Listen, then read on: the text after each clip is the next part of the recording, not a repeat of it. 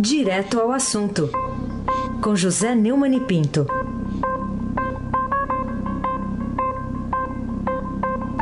Neumani, bom dia. Bom dia, Raíssen Abac, o craque. Bom dia, Carolina Ercolim, Tintim, por Tintim. Bom dia. Bom dia, Almirante Nelson e seu pedalinho. Bom dia, Diego Henrique de Carvalho. Bom dia, Moacir Biasi. Bom dia, Clã Bonfim, Emanuel, Alice, Isadora. Bom dia, ouvinte da Rádio Eldorado 107,3 FM. Aí, Abac, o craque. Bom, o que, que você tem a dizer, Neumann, a respeito da permanência de Lula disparado à frente na pesquisa Ibope, divulgada pelo Estadão, também encomendada pelo Estadão pela TV Globo, isso no cenário em que ele aparece, óbvio, e também da posição de Bolsonaro, ainda bastante afastado dos outros candidatos da direita e principalmente dos candidatos do centro. É uma tendência que se mantém. Aliás, só o Lula cresceu realmente para valer nessa pesquisa do Ibope, do Estadão e da Globo. É, o Lula teve 37%.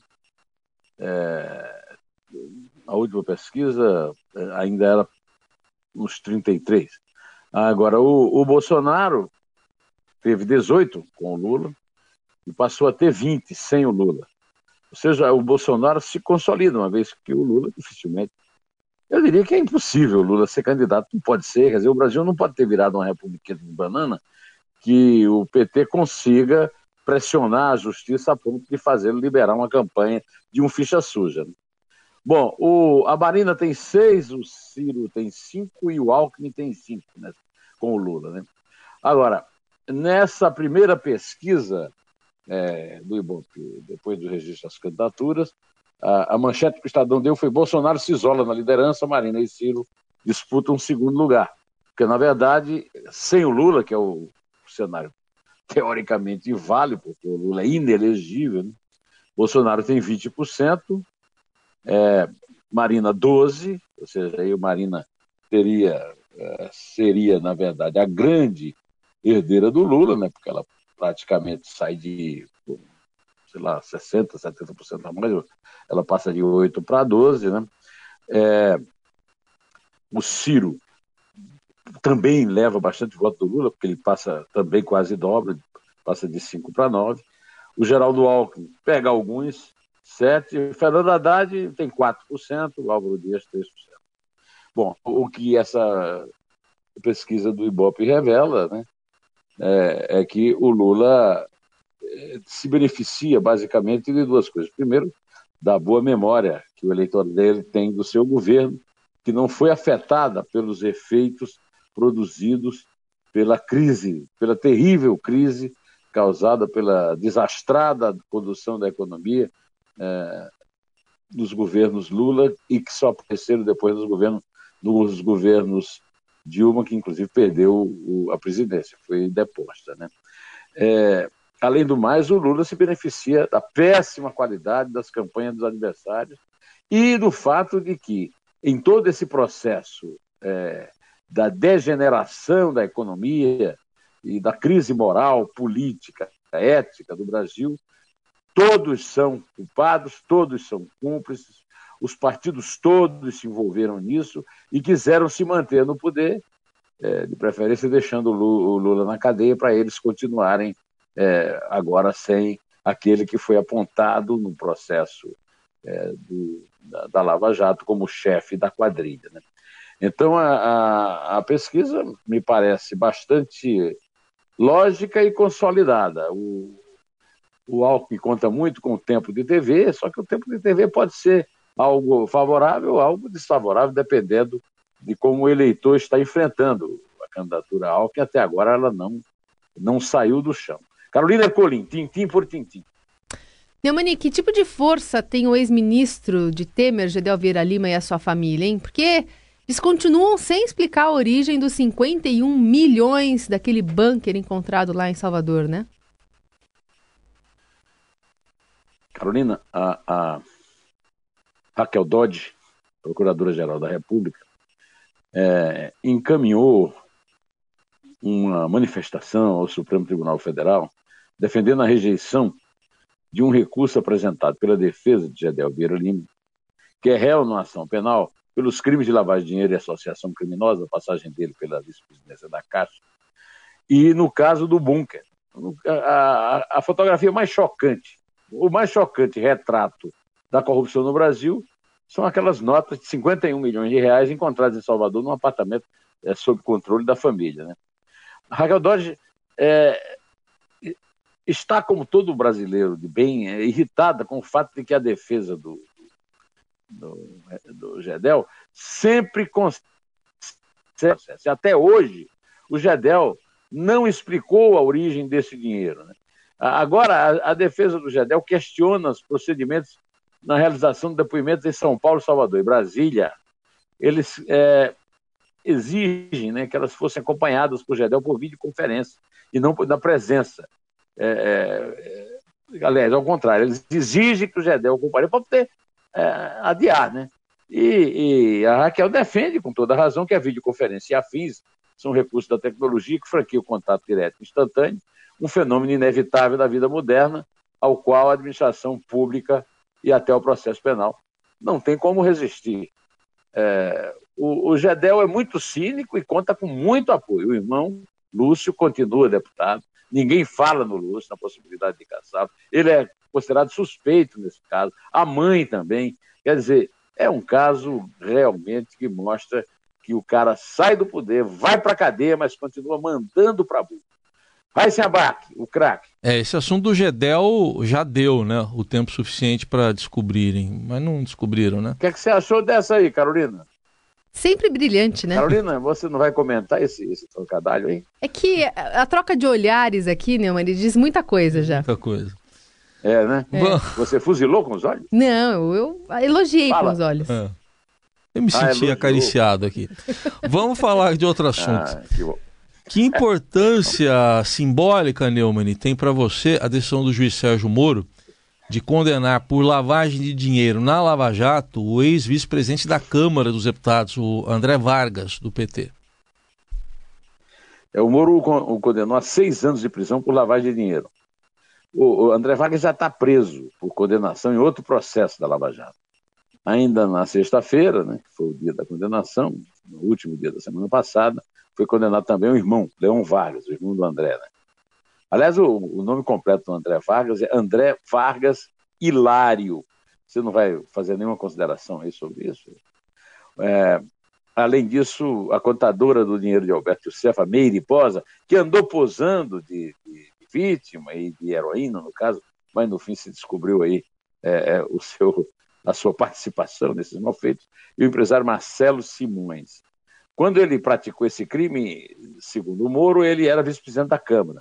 O Moro disse que ele interveio junto à Caixa Econômica Federal, usando sua influência política, na época deputado federal, para que a empresa IT7 de Marcelo Simões fosse contratada em uma licitação fraudada para fornecimento de software para o banco. Né?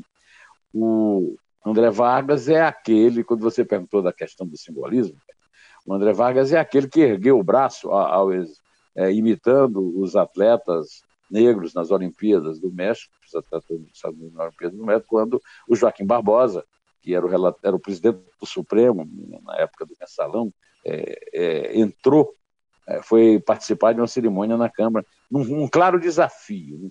Além disso, ele é daquele, daquele núcleo lá do Paraná. Paulo Bernardo, Gleisi Hoffmann, é o PT do Paraná, que também está sendo julgado aí. Carolina Ercolim, tintim por tintim. Neumani, o que, o que dizer de mais um pedido do governo de Roraima ao Supremo para fechar as fronteiras com a Venezuela? Aliás, acho que dá para colocar num contexto que a gente tem um ministro de manhã dizendo que a possibilidade é impensável e outro à tarde mudando o tom e admitindo que a hipótese do fechamento não está descartada. É, o Carolina, nesse caso aí, está começando a me lembrar a questão lá dos caminhoneiros. Viu? O governo não tem o que fazer, é um governo incapaz, incompetente, impopular. É um governo in, mas é alto, né? Então, é, o governo começa a sofrer é, pressões, né? É, desde ontem, com proposta de bloquear a entrada de imigrantes por Roraima, é, porque isso virou um alvo de disputa política. Tudo no governo Temer. Então, tem uma crise na Venezuela, uma crise terrível, né? O, o Maduro cortou três zeros, fazendo um plano ridículo, né? E a população saindo em busca de abrigo no Brasil. O Brasil tem uma grande tradição de abrigar.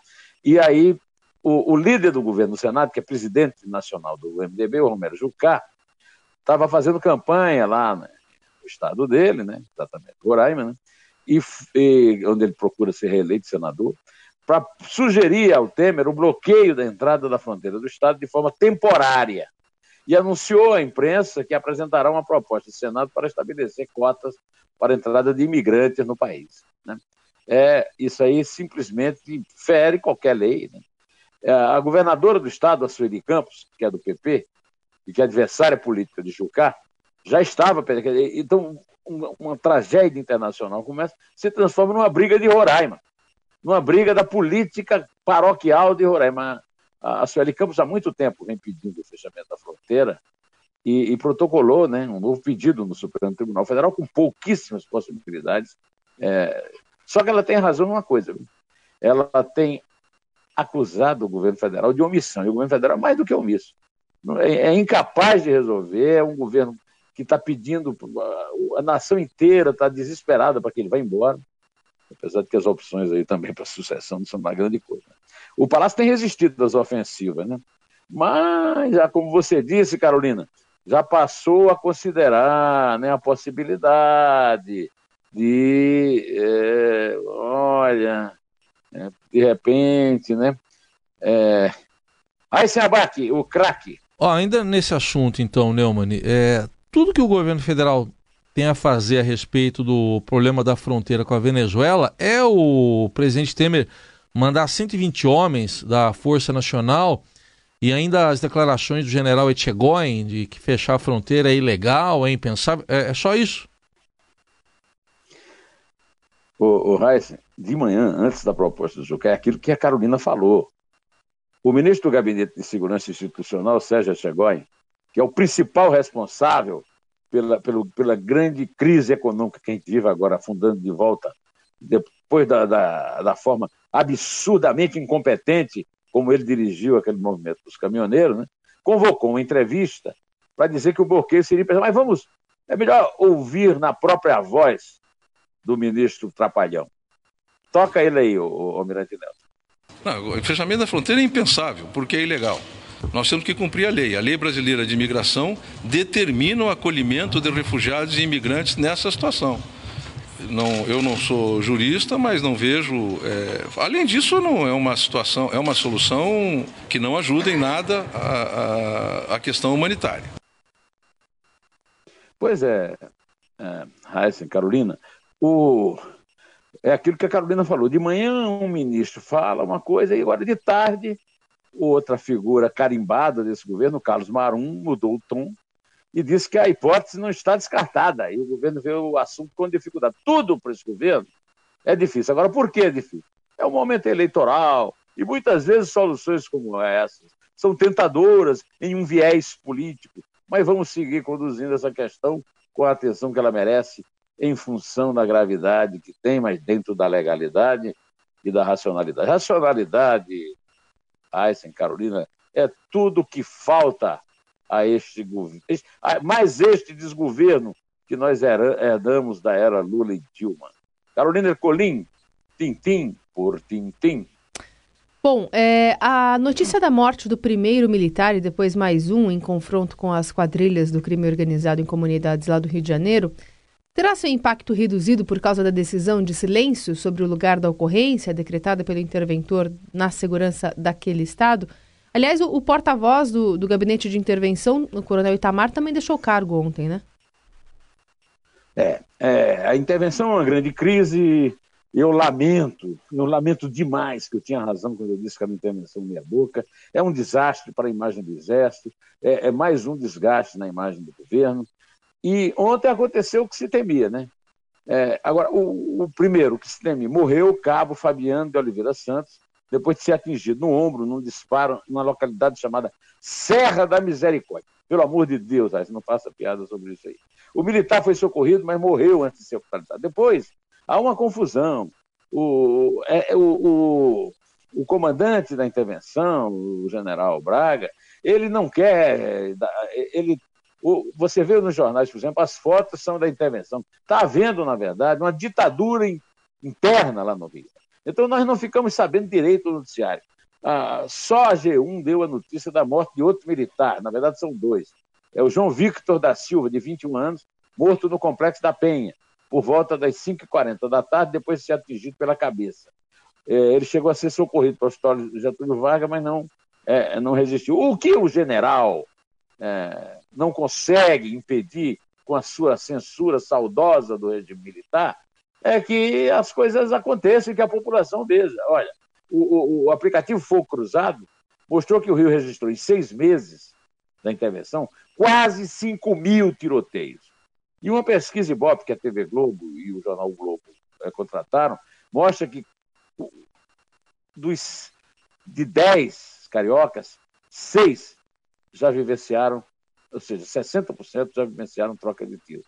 Não vai ser escondendo o sol com a barriga, e barriga é o que não falta, esses militares de hoje em dia, eles só têm barriga, então não vai ser escondendo o sol com a barriga que o, o general vai transformar a sua incompetentíssima intervenção em algo que realmente contribua para alguma coisa que se assemelhe à segurança no Rio de Janeiro. Vai se abaque, o craque. Bom, outro assunto, o que, que o impressionou tanto, Neumann, num estudo de uma consultoria chamada Macroplan, que é do jornalista Cláudio Porto, estudo chamado Cinco Cenários para o Governo do Brasil 2019-2023, é o próximo mandato aí. Cláudio Porto foi, é economista, ele foi formado na Faculdade de Ciências Econômicas da Universidade Federal da Paraíba, em Campina Grande. É, o, o, o, Cláudio, é da Macroplan, ele divulgou uma, essa pesquisa, Cinco Cenários para o Governo do Brasil, que conclui que, o, na verdade, o, Brasil não está dividido em esquerda e direita. Né? Em primeiro lugar, ele conclui que qualquer governo que for eleito, aí, governo mais o Congresso, vai ter de conviver com cinco condicionantes imediatos. Uma renda per capita 9% abaixo da, de 2014, desemprego de 14 milhões de pessoas o contexto externo menos favorável do que o dos últimos anos, uma tensão permanente entre a população impaciente e a maioria fisiológica dos políticos, demandas da sociedade por mais e melhores serviços públicos, em confronto com a manutenção e conquista de mais privilégios pela casta política, e o combate pelo baronato né, dos barajais, e o combate à corrupção menos intenso e efetivo. Né. Agora, o eleitorado segundo o, o, estudo que foi feito entre dia 6 e 8 de agosto para Macroban, por outro economista né, que trabalha lá com Cláudio, o Flávio Tadashi, mostra que metade é a favor do populismo e metade contra do eleitorado. Né? 16,1% do eleitorado adere ao populismo de esquerda, Lula, Ciro, Marina. 17,4% ao de direita, basicamente Bolsonaro. Né? E 16,5% é da ocasião, é o que pintar. E a saída não populista divide-se em 27% de chance para conservação do status quo, fica tudo como está, e 23% para a, a as necessárias reformas, modernização para o Brasil é, crescer e prosperar, o que, chama, o que o Cláudio chama de reformismo modernizar. Ou seja, nós estamos mesmo muito divididos e isso me inspirou a fazer um artigo é, que será publicado amanhã na página 2 do Estadão sobre o título O Brasil tem tudo para não, não dar certo tão cedo. E o Carolina Ercolim, tintim por tintim. Neumani, o que você tem a dizer sobre Otávio Frias Filho, que morreu hoje aos 61 anos? Uh, eu conheci o Otávio Frias Filho quando eu trabalhava na FUD em 1970 e ele ia em calça curta com o pai, o Otávio Frias de Oliveira, que era um dos sócios da Folha, o outro era o Carlos Caldeira Filho, lá de Santos, e o Cláudio Abramo, é, cujo filho, aliás, o Cláudio Weber Abramo, morreu na semana passada. Né? O, o, Otávio, e, é o Otavinho, ele ia com os pais lá para a redação desde a, desde a infância, e se envolveu com o jornal desde cedo, e por isso ele foi o responsável por consolidar um, algo chamado Projeto Folha. Todo mundo da minha geração, já da geração do, do mesmo da sua, deve ter tido contato com isso. Foi um conjunto de medidas editoriais que estabeleceu normas de escrita e conduta do jornal, que é considerado um marco na imprensa brasileira. Ele também tem uma responsabilidade muito grande, ele participou muito ativamente daquele movimento das diretas já. É, durante muito tempo, nos anos 80, fez, fez, muito, foi muito procurado o manual de redação da Folha, assim como também o do Estado, do Eduardo Martins, mas o da Folha tinha a ver com esse projeto, esse projeto de redação é, que o Otávio tinha. Né? E foi vendido ao público. E também o, depois o Manual do Estadão seria. Né? É, o, o, por incrível que pareça, assim, ninguém sabe disso, mas um dos, uma das pessoas a quem o, o Otávio recorria sempre era o Rui Mesquita. É, aqui no Estadão, o Rui Mesquita era uma espécie de exemplo né, para ele. O, então, o Francisco Mesquita Neto, que é o diretor-presidente do Estado, que é primo do Rui Mesquita, disse que o, o, o Otavinho, né, tá no jornal, tá nos portais aí, criou na Folha um novo jornalismo inovador e corajoso, que serviu de exemplo para várias empresas do setor. Né? É, e é uma grande perda para todos. Eu também acho que é uma grande perda. Tem, inclusive, um lado pessoal disso. Eu me dava muito bem com o pai dele. E recentemente, não digo é tão recentemente, antes ele descobrir esse câncer que o matou e que o levou aos Estados Unidos, câncer do pâncreas, eu me encontrei com ele na padaria Aracaju e nos cumprimentamos. A Isabel, minha mulher, inclusive, ficou muito admirada, muito impressionada com a forma até respeitosa que ele me tratou, é porque nós nos conhecemos, é, ele era criança. Né? Então, é para mim também, pessoalmente, duro é, conviver com essa morte. Eu, eu transmito meus pesos, a minha mulher, as duas filhas, aos irmãos e a, e a toda a Folha, que vai sentir muito né, a falta do Otavinho. É, descansa em paz, Otavinho. Pronto, cara, pode contar, querida. Vamos lá, então. É três. É dois. É um. Em pé.